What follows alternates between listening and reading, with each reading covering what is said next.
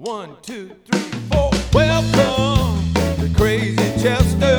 Welcome to Crazy Chester.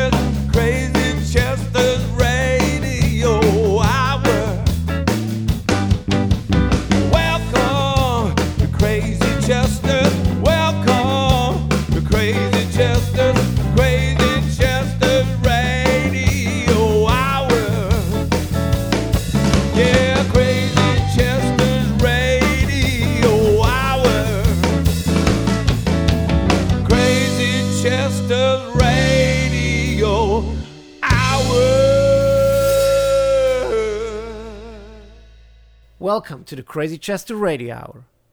My guest today is Brooks Forsyth. Brooks is a musician, singer, and songwriter from Boone, North Carolina, with deep musical roots that go back to early folk, country, bluegrass, blues, and jazz, as you can hear in his guitar playing and singing. Brooks has a new album coming out in just a few days on Arena Recordings called So Much Beyond Us.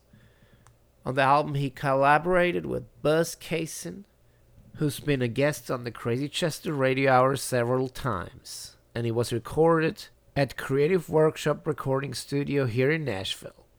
Brooks, welcome to the Crazy Chester Radio Hour. Thank you for being my guest today. Oh, thank you very much for having me, Andreas. It's a pleasure.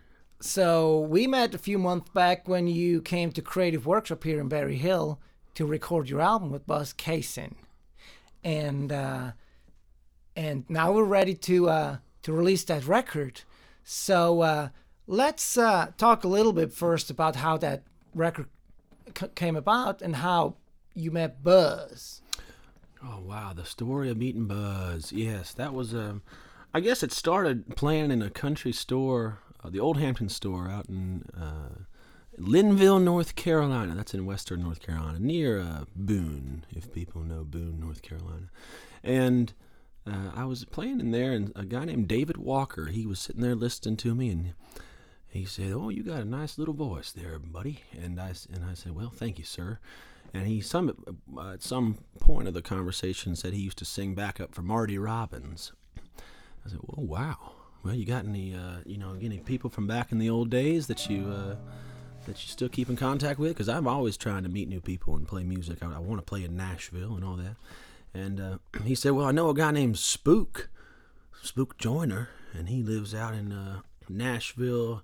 North Carolina. I said, okay, well, that's kind of the opposite direction, but uh, I guess that's a start, you know. I guess it's technically Selma, but he lives, you know, out in that area of of, uh, of North Carolina. Anyway, I, I drove out to meet old Spook and and uh, played some songs I'd been writing then, and uh, he finally got me in touch with Buzz in Nashville.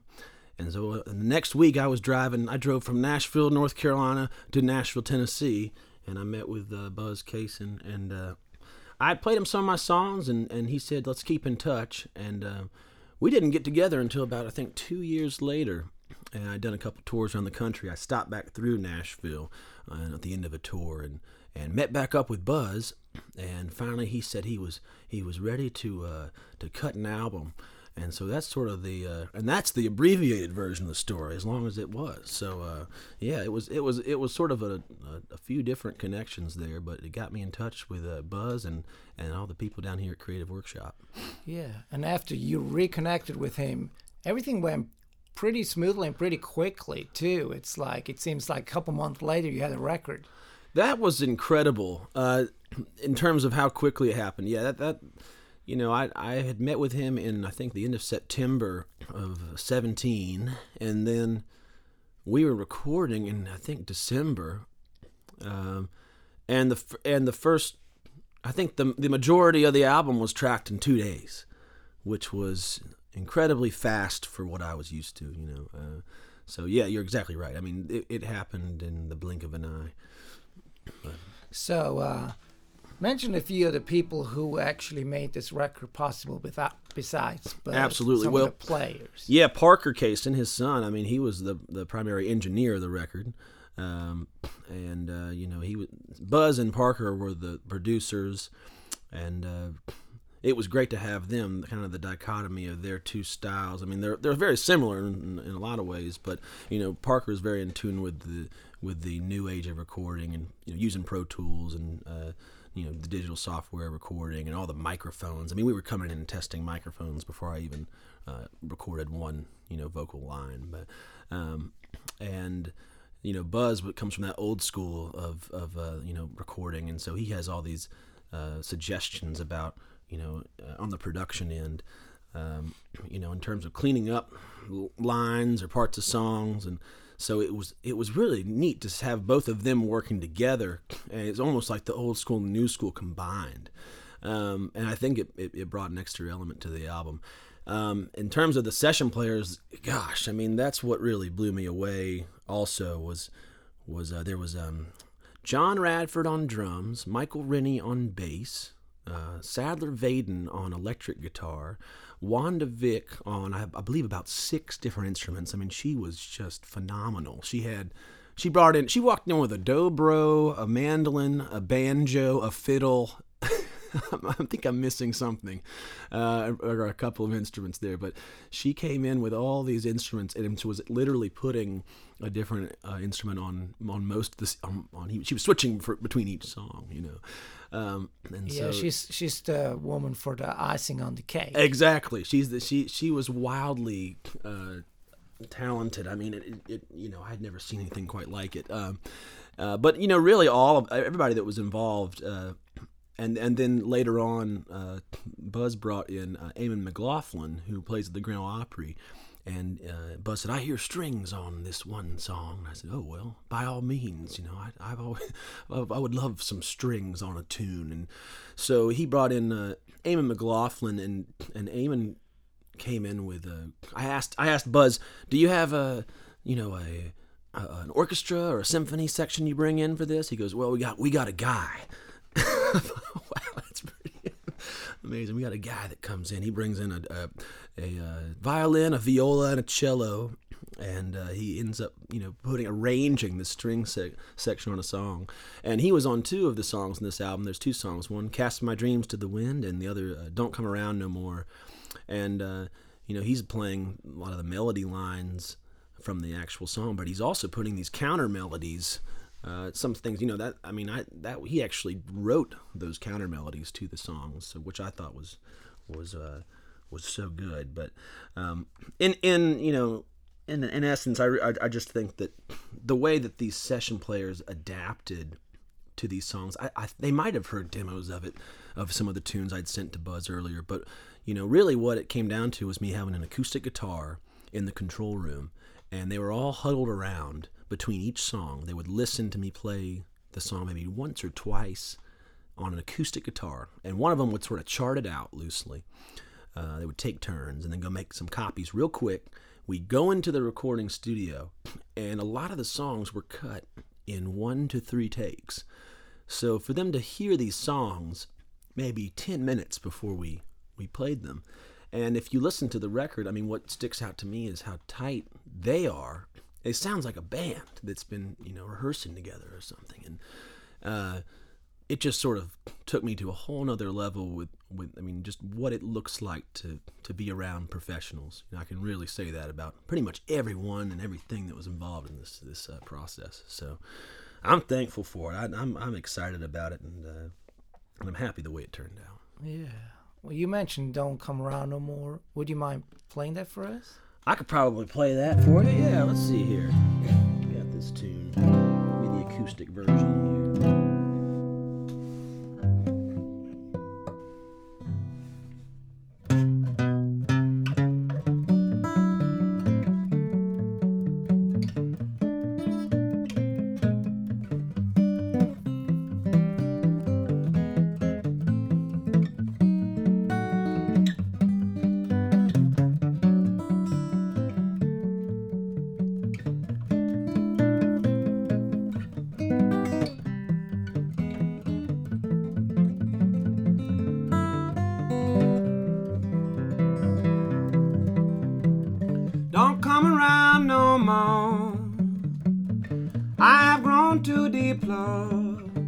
All your ways. Don't just think everything is all fine. We're far past the time when we cross that line. You can say you're sorry, say it's all good, but are we? Let's just curtail this fairy tale. May your nights remain story.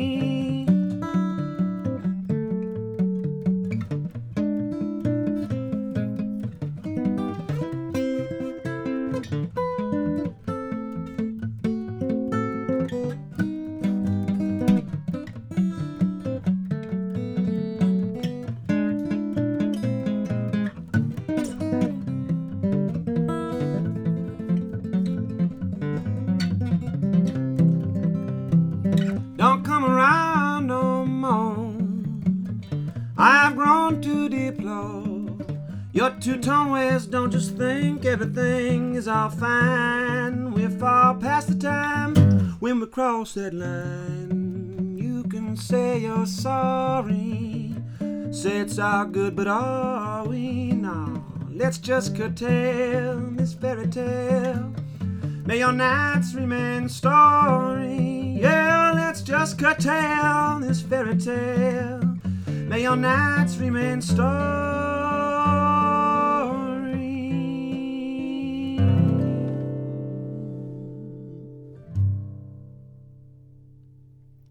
So you're an extraordinary, you know, guitar player. Uh, Thank you. Flat picking and finger finger picking different. You play with pick every now and then I play too. with the. Thank you. That, that's, uh, And, that's nice. uh. They have so- the plectrum and the uh, and the thumb. You Yeah.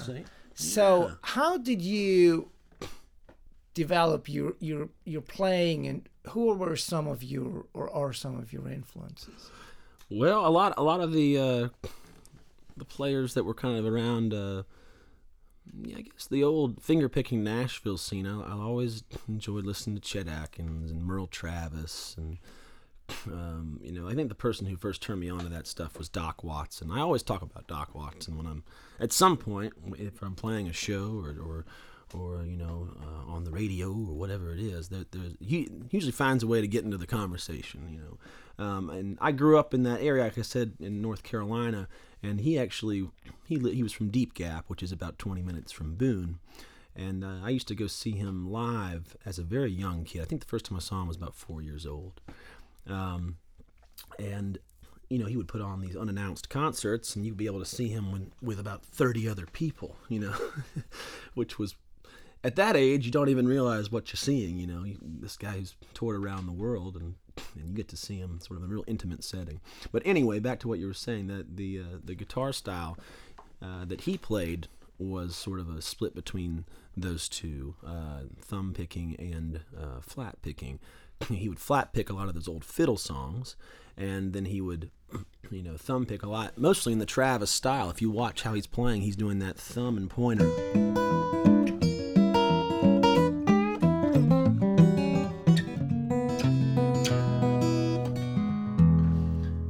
Usually cheat a little bit. I'll use the other fingers too. You know, don't tell anybody. But yeah, I I uh, was very uh, entertained by his his playing, and I would think that in terms of that acoustic style, a lot of it has to do with Doc Watson. You know, uh, just sort of the way he would just transition between the two, as you said earlier, flat picking and thumb picking. So, um, but there's all sorts of players. I mean, I'm I'm very into jazz players. There's there's a there's a player called Lenny Breau that all- most guitarists would know out there, and um, you know he's out of this world in terms of playing jazz licks and you know just just all these in, in uh, incredible uh, chord combinations and arrangements that that um, I also try to insert in in the playing. So it's not just old backwoods picking. You know, I I try to uh, you know take a little bit from.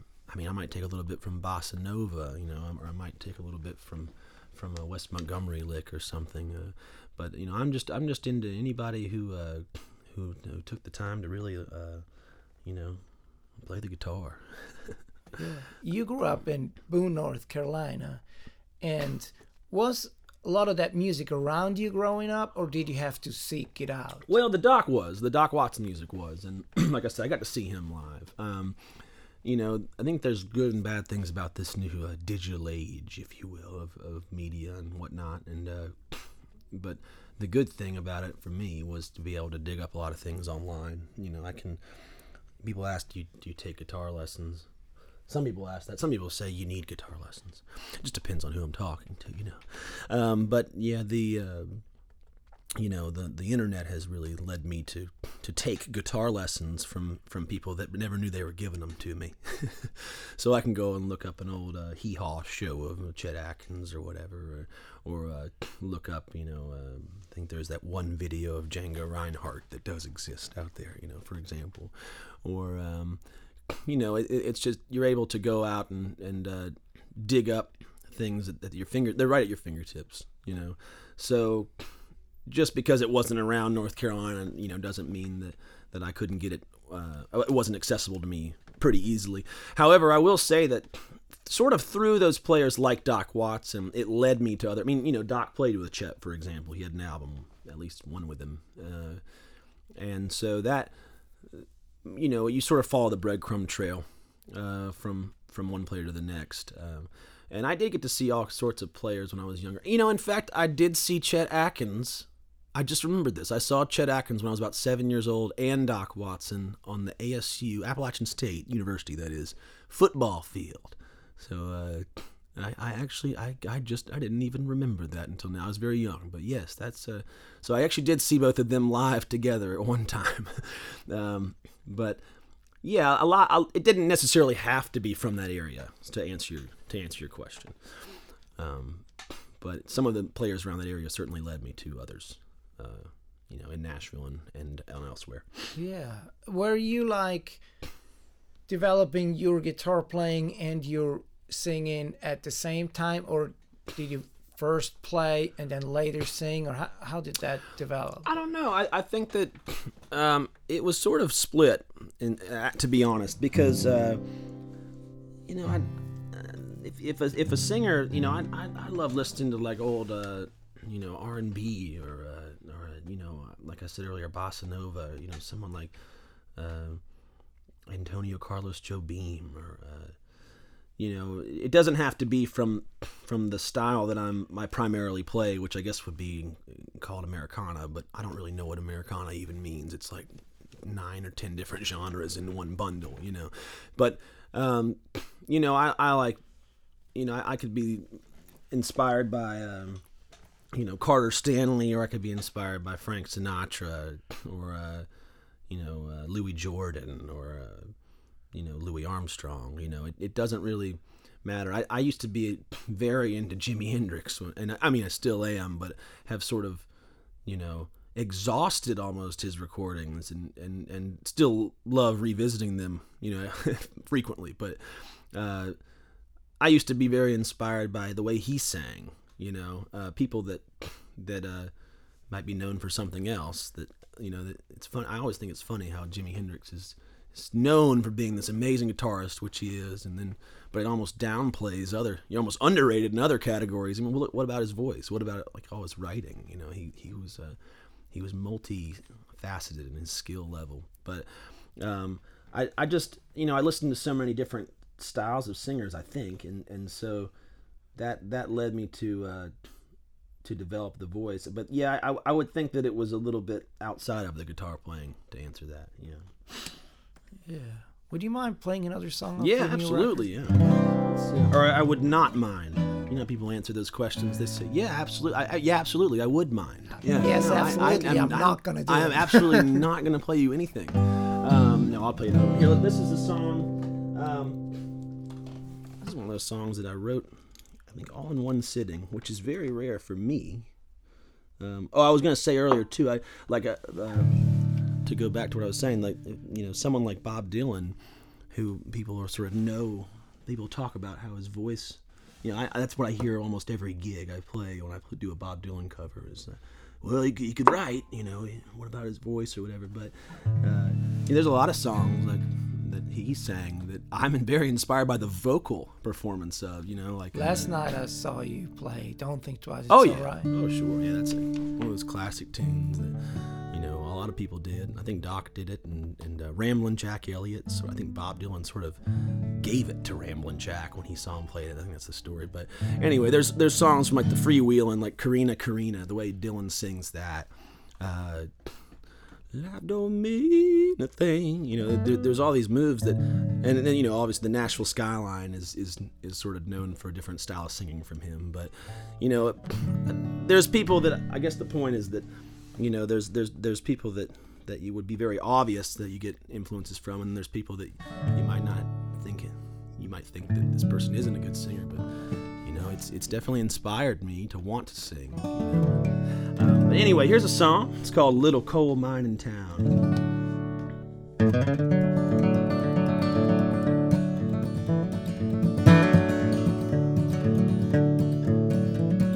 This is how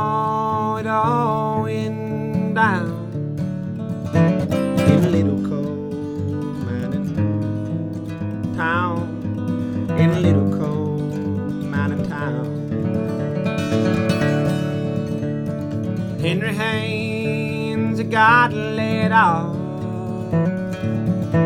with no hard feelings for his boss. His company just couldn't afford the cost. He'd been working 20 years in the panhandle to support his wife, Carita, and their son, Daniel. His family life was heading for shambles. This is how it all went down in a little coal mining town. In a little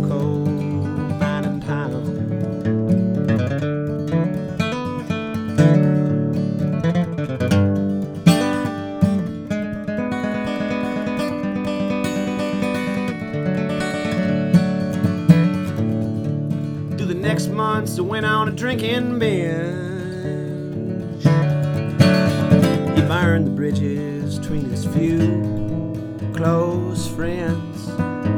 He lost his wife, found heroin. Hey, Henry, is that you? You don't look like you used to. Not like the good man once knew. Yeah, this is how it all went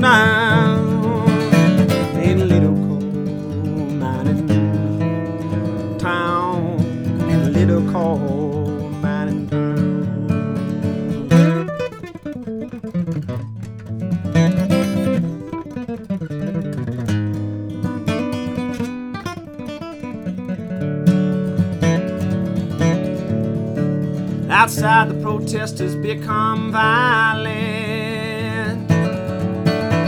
They don't agree with the political climate. They can no longer remain silent. And this is how it all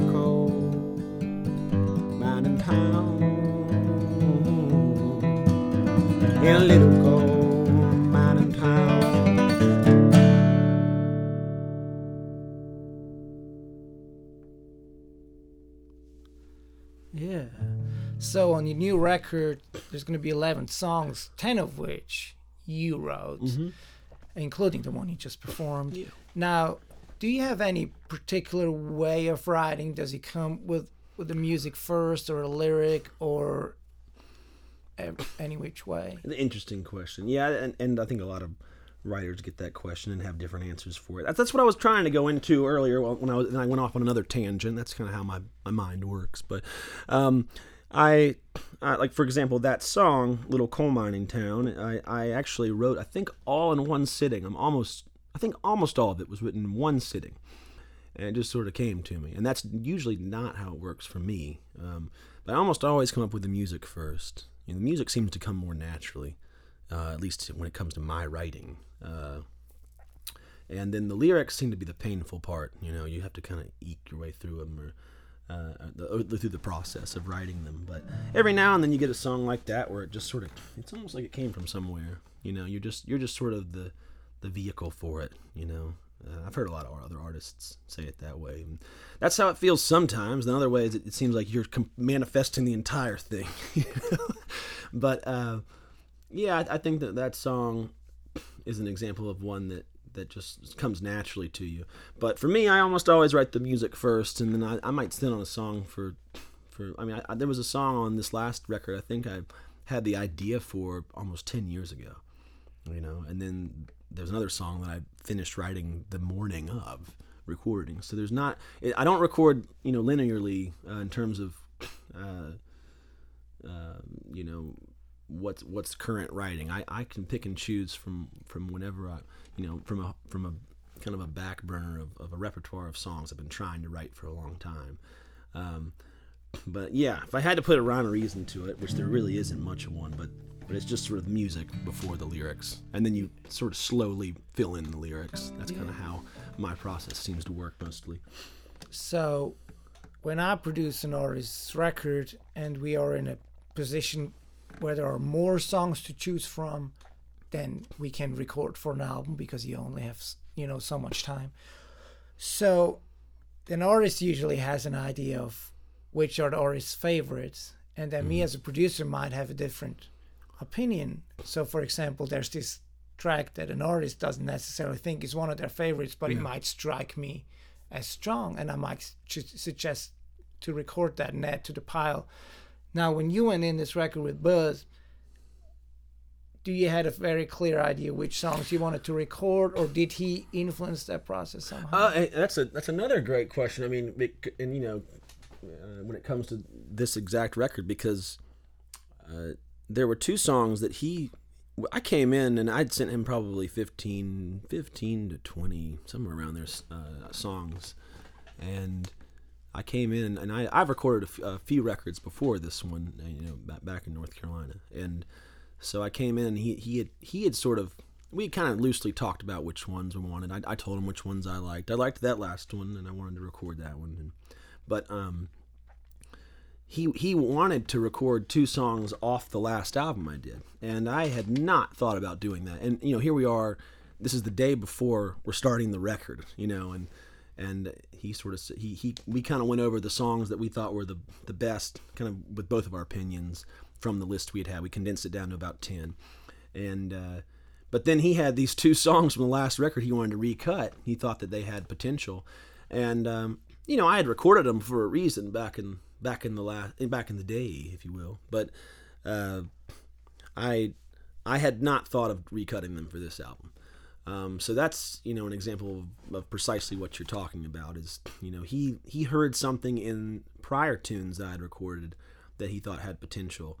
Um, now, like I said, I wrote them for a reason, or I, I recorded them for a reason. I at one time thought they they were worth recording, and still did when I heard when I heard his reassurance, basically. But um, you know, I was not considered. I, I had not had that on my radar until the day before we recorded you know, and I thought, well, I know the song. You know, I did write it. I, I wrote the lyrics to it, so I can probably remember most of them.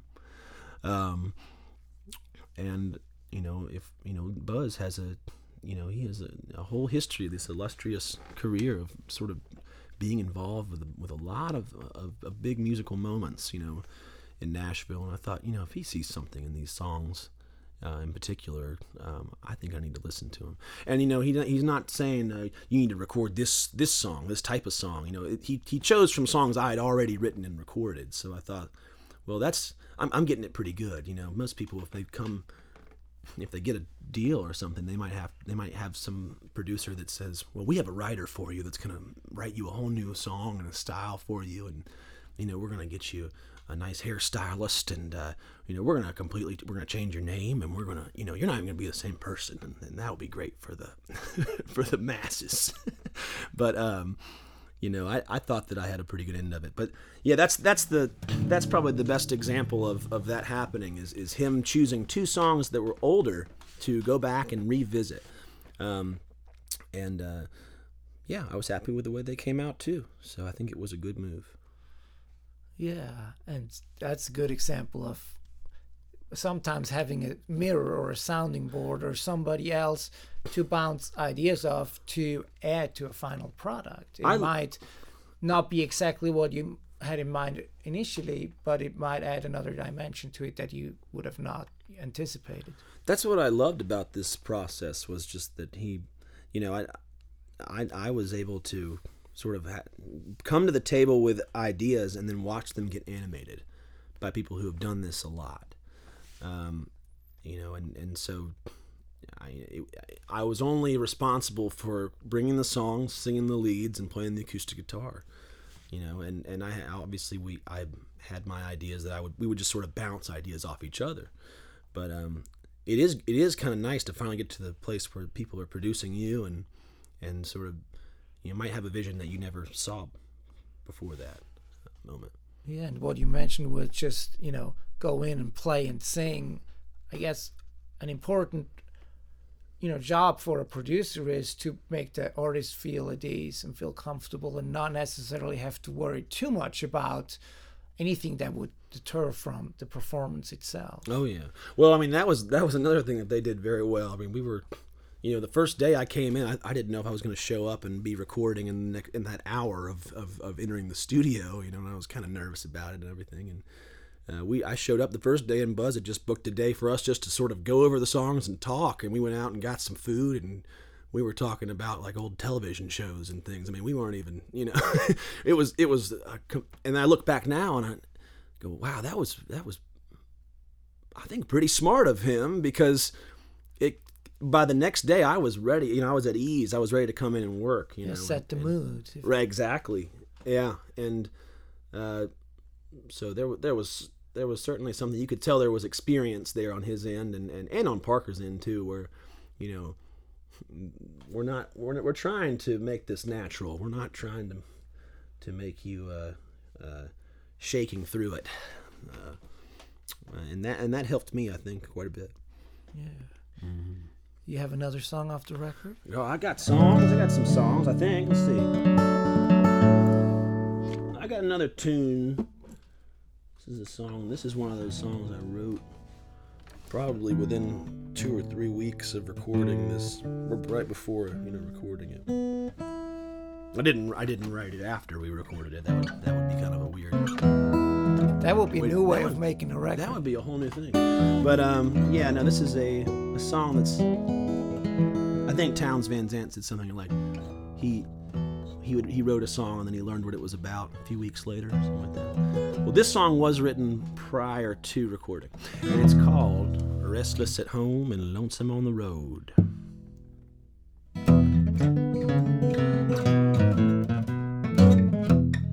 choose your allies. There's a real war at rise. Some might be fighting battles far from home. Some might be fighting demons of their own.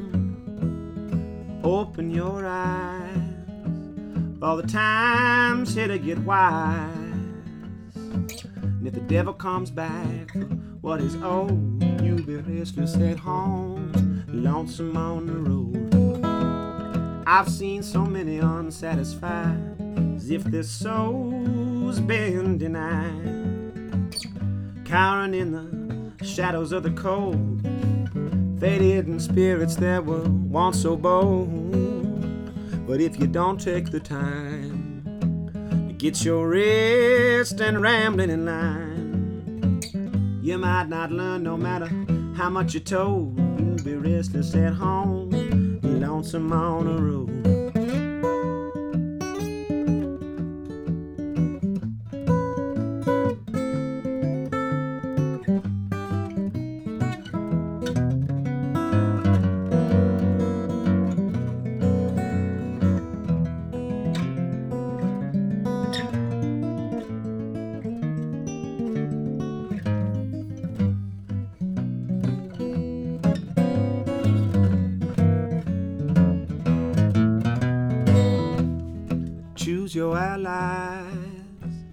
There's a at rise. Some might be fighting battles far from home. Some might be fighting demons of their own. But if you don't take the time to get your rest and rambling in line, you might not learn no matter how much you're told. You'll be restless at home, lonesome on the road. You'll be restless at home, lonesome on the road. You'll be restless at home, lonesome on the road.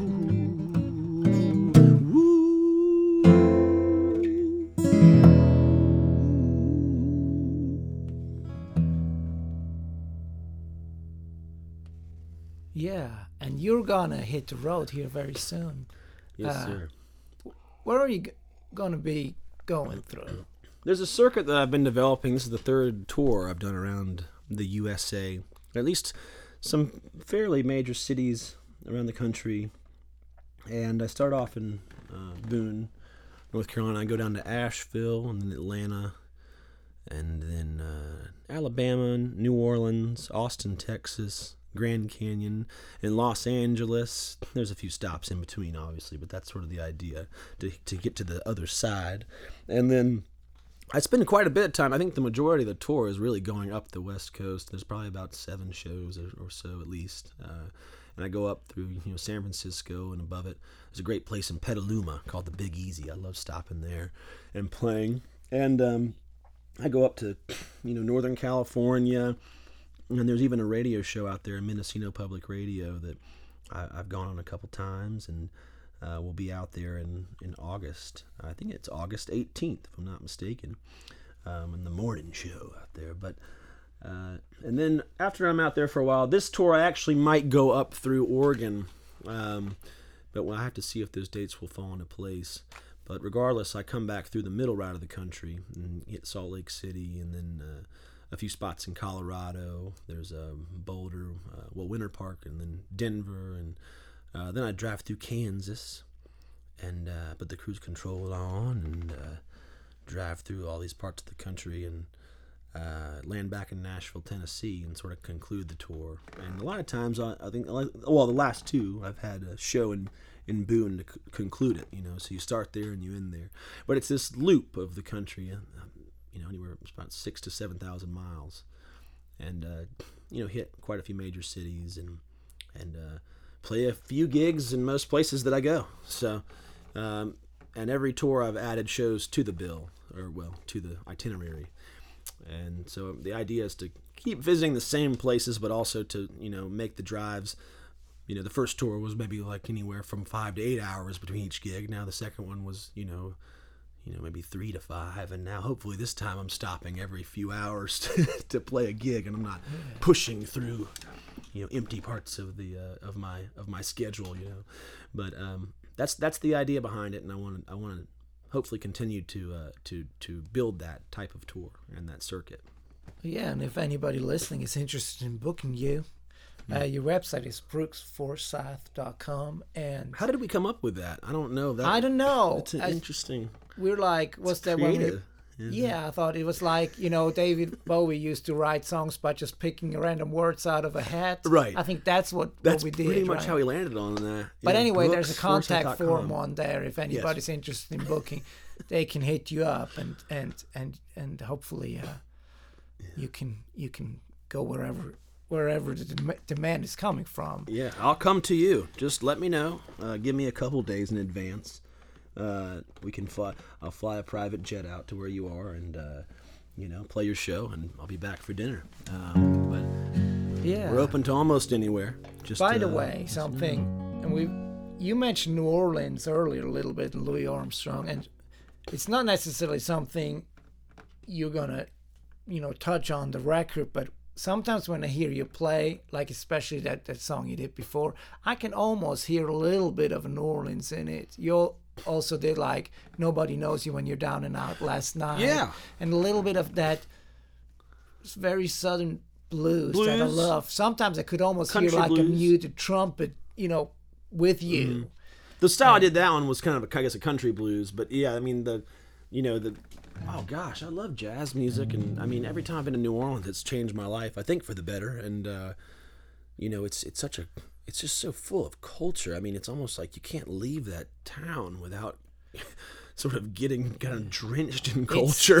It's fake. It's fake. whether it's the fu- whether it's the food or uh, or you know the the art, uh, but um, you know, I, I think that. Uh, I spent a lot of time. I played with a guy named Robert Hunt, and there was a band called the Major Sevens, and we still play together quite often. But um, you know, him and I, and, and uh, you know, both got into jazz. He sort of got very deeply into a lot of jazz music, and, and I think was one of the main people who really turned me on to to other jazz music. Another guy I played with, Drayton Aldridge, who uh, also, you know, is really into all kinds of jazz and western swing, and but you know, we we focused on you know the old old old school stuff of, of New Orleans all, all the way up into hard bop and, and, and just you know all, all kinds of different jazz styles. So I, I like to think that you know by traveling around and also playing you know I'll play we used to always play you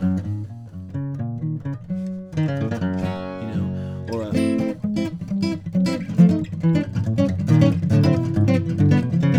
you know something that is that is real swinging uh, you know opposed to uh, something that's more like you know something that's real bluesy or kind of country bluesy. And so i like to you know i don't want to have too many rules. I, I, while trying to respect each genre respectfully you know uh, I, I also like to kind of sort of break those rules a little bit and kind of blur the lines between the different genres. And, and if you can put certain jazz riffs or licks in, in an older song perhaps you're you know kind of creating an amalgamation of, of uh, different styles which i'm pretty into as, as long as, as long as i can try to be respectful of the genres you know the purists of each genre might not always appreciate that too you know but But so, you know, I try to make it sometimes. I don't think it's mutually exclusive because somebody like Willie Nelson, who's like known as this epitome of country, if you'd ask him, he would probably think he's a jazz guitar player. yeah he, he And his phrasing a lot of the time too, or people like Doug Sahm, or you know, Mm-hmm. there's just like there's a lot of jazz in unlikely places to be found. Absolutely. The, I mean, I've, I've heard multiple interviews with Willie Nelson where he's talking about Django Reinhardt. I think that it takes some people for a spin. They, Yeah, they, I they think expect him to- Django and Charlie Christian are Uh-huh, like Charlie some Christian. of his like main influences. and you can hear the licks in there when, when he when he takes breaks. You know, um, so yeah, it's it's some it's not something that.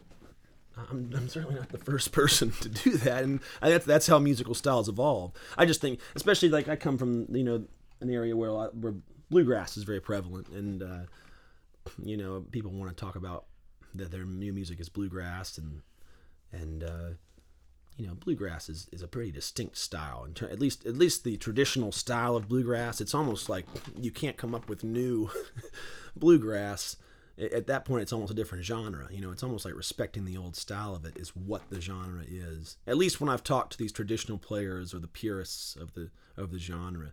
Um, and then you have you know the, the offshoots of it like new grass and and folk or whatever you want to call it. But um, you know I, I I think that there is there is a way to I don't know offend is a pretty strong word but it's almost that there's there is a way to sort of irritate people who have put their time in really preserving a genre so I, I try to be respectful as I said earlier about that um, but I also try to have fun with it you know Well, do you, there are always going to be the purists that Mm-hmm. that's what they want. But I think if somebody honestly references the history, and obviously you studied it, I mean, that's just by you know watching you perform. That's that's evident. And I think nobody can deny that because they can say, "Oh, he put the time in. He learned, and then maybe he'll be able to take it, you know, somewhere else." And last night, you- uh, Buzz and Bill Wentz, our radio promoter, and I, you know, you went, went to see you perform, and you did this interesting medley of Cannonball Rag and Salty Dog Blues. oh yeah And to me, that's like a way to, you know, pay tribute to the roots, but still finding an original spin by com- combining it and taking it somewhere else. Yeah, I wonder if people have, have done that before. I mean, I'm sure it's happened before. Um, but I always think it's interesting when you can find, you know, a lot of songs overlap. There's a lot of overlap in in in uh, different songs, you know. So when songs are similar, sometimes I try to create these little medleys of them, and that's that's just a product of that. Yeah. Would you mind? Uh, Oh yeah, I can play it for sure. I I um it's not on the record, and I want to make sure we, you know, we, we, we represent the record enough.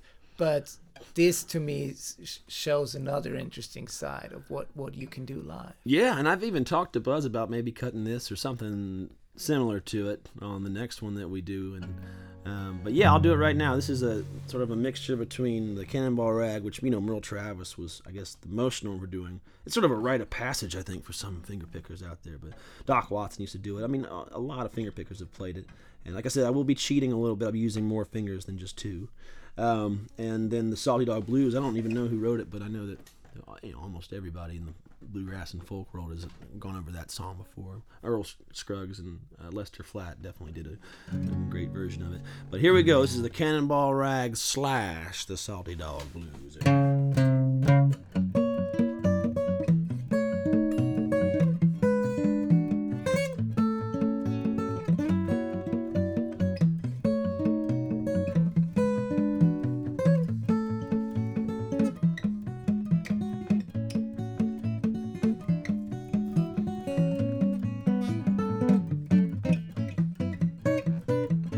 Well, I'm standing on the corner with low down blues, a great big hole in the bottom of my shoes. Honey, let me be your salty dog.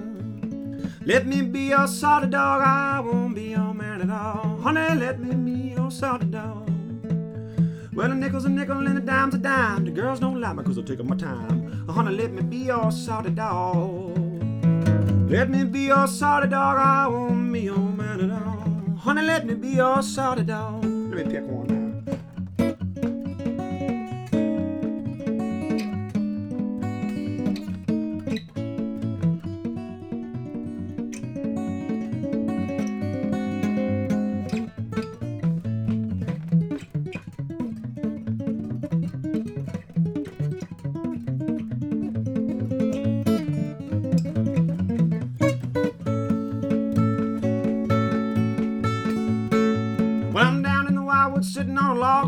the trigger in my own hog. Honey, let me be your salty dog.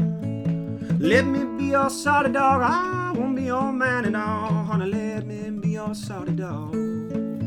I pulled the trigger and the gun set go, and the shot fell over in Mexico. Honey, let me be your salty dog. Let me be your salty dog. I won't be your man at all. Honey, let me be your salty dog.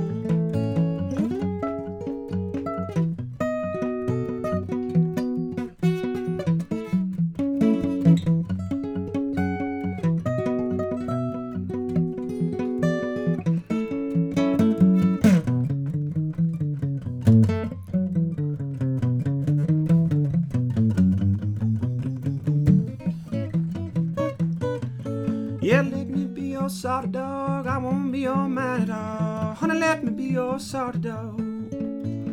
Let me be your salty dog. I won't be your man at all. Honey, let me be your salty dog. Honey, let me be your salty dog. Honey, let me be your salty dog.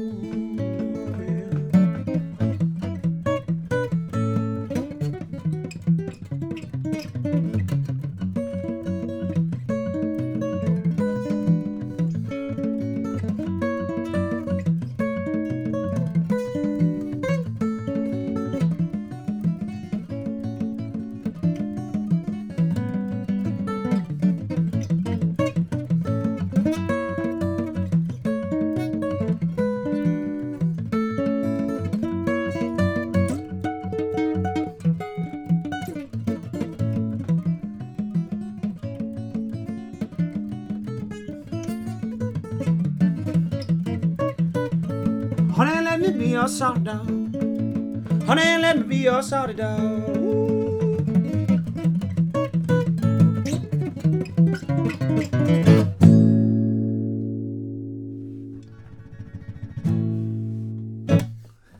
Yeah, I like that. I like Thank you. that. I sure do. Hey, uh, we talked about some of your influences as a guitar player, Mm-hmm. but what about vocally? Okay. Uh, well, it, it, I mean, I think we touched on it a tiny bit earlier, but it's it's just it's not just uh, old. You know, I mean, I, I love the way like Ray Price used to sing. You know, when he sang that Willie Nelson's "Nightlife" or something like that. I mean, Hank Williams. You know, he's he. Who, what singer and that's even crossed over any of these genres didn't get inspired by Hank Williams? Many, many did, I think. But uh, you know, when he does his yodeling and whatnot, and uh, you know, Hank Williams would make these. It was almost like he would he'd make these sounds um, with his voice that were it, it, he would sort of embody the things he was talking about that long you know something like that or uh you know he, he would have that's that's a pretty awful version of it but but uh yeah that that sounds like someone who just woke up or something but you know i i think that someone like Hank Williams or Jimmie Rodgers or those old school uh, country singers that most people would probably reference. Um, but you know, I really like uh, Patsy Cline. I mean, who doesn't? You know, her her vocals are about, I mean, close to impeccable, if not. And uh, um, you know, I, there's there's all kinds of singers. Like I said earlier, I like the way Jimi Hendrix sings. I'm really you know I'm really into to his voice or Nat King Cole or uh, you know uh, I mean or you know Mongolian throat singers. You know, it, it doesn't have to be um, somebody who uh, who is in the current pop scene. You know what I mean? Uh, and not that you would think that, but but the what I'm what I, I'm trying to make light of is that is that the influences can come from anywhere. Um, so it's it's not someone that uh, is just uh, you know not someone just like uh, like a Willie Nelson or whatever. Although I love Willie Nelson's vocals too, you know. Um, so it, it's it's uh, it's just a bit of everybody, you know. Yeah. So, we've been talking here, you know, 45 minutes. Uh-huh. It's really interesting to get to know you a little bit more and talk about your craft, your Thank you. art. Uh, we haven't really had that chance before. So, uh, anyway, to make a long story short, I I just wish you the best of luck with this tour, with this record. Thank you. Hopefully, it'll open some, you know, new doors and and lead to some interesting opportunities. And Thank you. thank you for being my guest today. Oh well, it was such a pleasure, Andreas. It, it, you know, you have a you have a way of really making me open up to the world here. You know, I I, I got rambling many many times on this track, and I want to tell uh, everyone thanks for listening, and uh, you know, uh, follow what you think is your destiny out there. And uh, but I I, I do uh, I do really appreciate it, and um, and I appreciate you uh, uh, saying good luck to me, and I, you know, I'm just trying to make it to the next show. Yeah, and the record is called So Much Beyond Us, which is sir. also uh, the name of a song. Yes. And uh, it's on Arena Recordings. Yeah. And uh, would you mind uh, taking us out with your solo version of Annalie? Oh, Annalie, why'd you leave? Yeah, why not? Let's do that.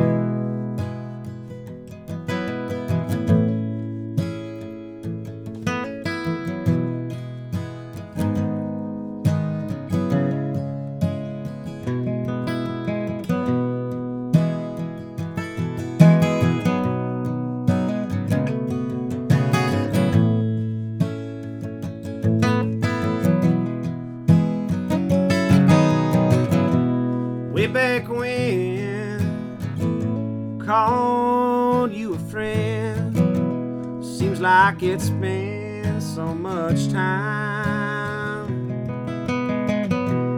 I've been lost the past we crossed, and mountains grown hard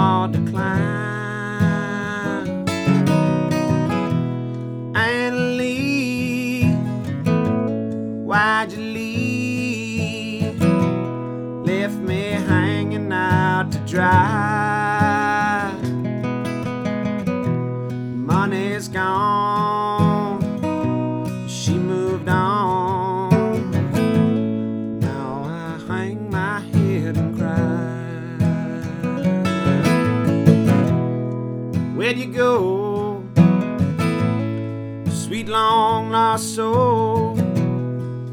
I still wonder where you're gone. I still cold with feet and hope that you ever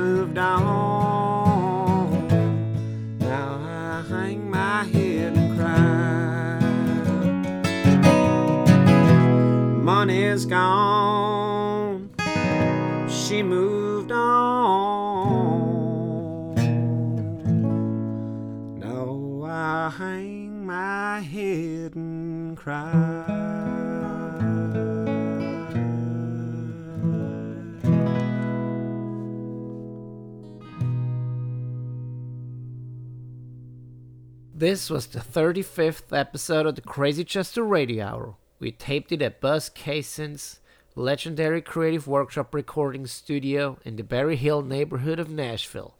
Thanks for listening. If you enjoyed this episode, make sure to check out some of the earlier episodes and subscribe to the Crazy Chester Radio Hour on iTunes, SoundCloud, YouTube, or wherever you may be listening.